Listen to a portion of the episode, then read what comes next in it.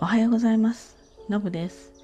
今日はですね、白滝についてお話ししたいと思います。特別今日白滝の日とかそうじゃなくて、昨日ね、白滝ちょっとふと子供と話してる時にこういう食べ方だったら結構簡単で続くななんて思って、で白滝についてちょっと調べてみたんですね。で白滝とかっていうのはもう多くは水分でできているんです。もうほとんど水に近いようなもんなんですね。でそうなるとですね、栄養価は低いような感じに思うんですけれども、全然そんなことないんですよ。特にですね、カルシウムがすごい豊富なんですね。で小魚とか牛乳から摂取するのに比べて胃酸に溶けやすいので、体に吸収されやすいんだそうですね。ですので、カルシウムをねきちんと取れるので、骨にもね、いいんじゃないかなというふうに思います。その時にはねマグネシウムも一緒に取ってくださいね。であとはですね、食物繊維がね豊富なんですよ。食物繊維はですね、水溶性と不溶性2種類あるんですね。こんにゃく、糸こんにゃく、白滝ですよねの場合は、食物繊維は不溶性なんですね。なので、水をですね吸収して膨らんで、消化されないで大腸までたどり着いて、でその腸を刺激してね、排便をね促してくれるみたいなんですよ。またその時に老廃物を一緒にかき出してくれる、そんな働きもあるみたいなので、ちょっと少しお腹詰まり気味だなとか、そういう人にもすごくいいですね。ただ消化がしにくい食物繊維ってね、そういうものなので、大量に食べたりするとちょっと腹痛を起こしたりするので、何事も過ぎるのは良くないんだけど、あんまり大量に食べ過ぎないでもらいたいなというふうに思います。でね、白滝とかはね、カロリーがもうすごく低いし、ダイエット食っていうのはもうこれはもう皆さんも、私も当然のことながら皆さんもねよく知ってるわけですよ。それなんですけど、例えば細かく刻んでご飯に入れるとほとんどわからなくて、かさ増しにもなって、でもカロリーを抑えられるとかね、そういうことは知識としては知ってはいたんですよ。なんですけど、なんとなくすごく積極的に取り入れるって感じではなかったんですね。ちょっと理由、料理のバリエーションが少なそうだなとか、すき焼きとかそんなイメージなんでね。なんですが、ちょっと思い立ったのはですね、これから季節もね、夏に向かっていくので、これはちょっと冷麺に合うなっていうのが自分の中でひらめいたんです。当然知ってる方もいっぱいいると思うんですけれども、これは冷麺で、本当の冷麺はでんぷんですからね。普通の冷麺はですねカロリー高いんですよね。なんですけど、それを糸こんにゃくにする、で白滝ですよねする、で食感をなんとなく近い感じ、見た目も近い感じしますよね。なのでこれはねやってみようと思って早速やってみました。でまず白滝はアク抜きしないと独特のちょっと匂いがあるので、熱湯でしばらくアク抜きをしてざるに取っといたんですね。で冷麺は、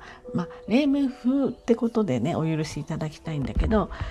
簡単にね、白だしとみりんとちょっと塩を入れて、だしのベース作っておくんですよね。で、ちょっと冷まして、で、白滝をお皿に盛ります。水分切ってね味が薄くなっちゃうから、それで盛ります。でその作っといたタレっていうかスープを入れて、で、ちょっと冷たくしたいのでちょっと氷入れました。できゅうり刻んだのをのせて、キムチをのせて、で、ゆで卵をちょっとのっけて、でももちろんある人はねハムとか、鶏肉とかそういうの入れてもいいし、全然入れなくてもいいと思うんですよね。で夏になったらちょっとスイカとかもね入れると雰囲気出てくるかもしれないんですけどね。それで最後にお酢をかけて、で食べたらね美味しい、すごく。そしてですね、ちょっと味変で、食べるラー油を途中でちょっと入れたりしてね、非常に美味しかったです。で、まあでもそうね、300g の白滝を子供と2人で分けて食べてみたので、150だから、それで結構十分かなと思ったら、一つやっぱり難点はね、ちょっとお腹が空くのが早かったですね。なのでやっぱりちょっとおかずみたいなものを一緒に食べたりとかすると、でなんかこう締めみたいな感じで冷麺にすると満足感も高いし、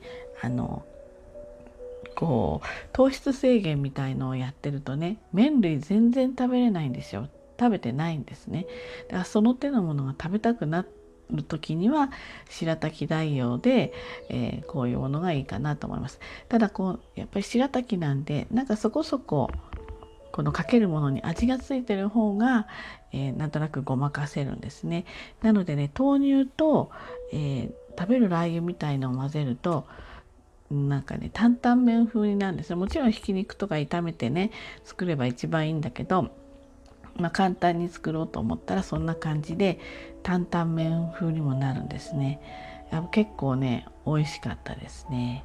なので、これからはですね、ちょっとしばらく白滝漬けになってみようかなと。でもっとちょっと研究して、パスタみたいにペペロンチーノじゃないけどね、パスタみたいな感じでいろんなバリエーション、あとね汁なし